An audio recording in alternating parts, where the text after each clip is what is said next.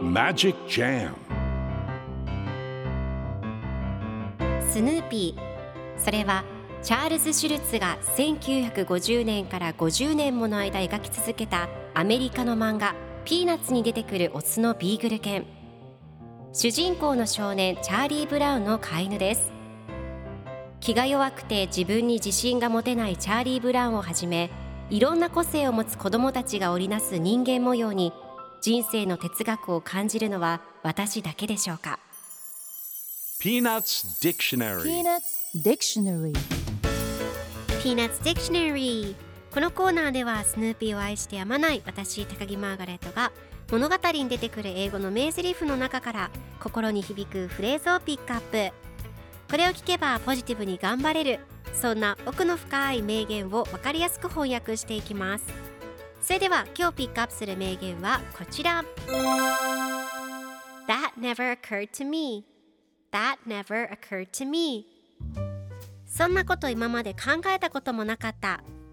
今日のコミックは1980年1月4日のものです。ルーシーとチャーリー・ブラウンが一緒におしゃべりをしています。ルーシーがチャーリー・ブラウン教えて新年会に招待されないのって私が怒りっぽいからと聞きます。するとチャーリー・ブラウンが違うよ多分君は9つのパーティーに招待されているんだ。だけど招待状が全部郵送中になくなっちゃったんだと慰めます。するとルーシーがそんなこと今まで考えたこともなかったけどでもきっとそうなのねと納得しその会話の様子をスヌーピーが不審な目で眺めています。そしてチャーリー・ブラウンがスヌーピーに僕をそんな目で見続けているとそのうちそんな目になっちゃうぞと忠告しています。では今日のワンポイント英語はこちら。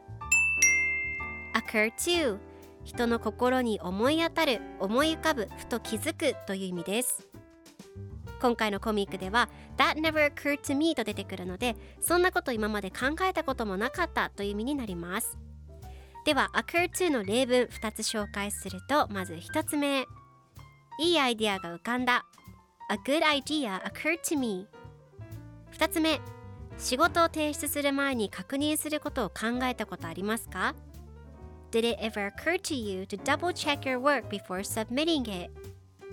それでは一緒に言ってみましょう Repeat after me Occur to Occur to Occur to Occur to Good job! 皆さんもぜひ occur to 使ってみてくださいということで今日の名言は That never occurred to me でした Peanuts Dictionary Peanuts Dictionary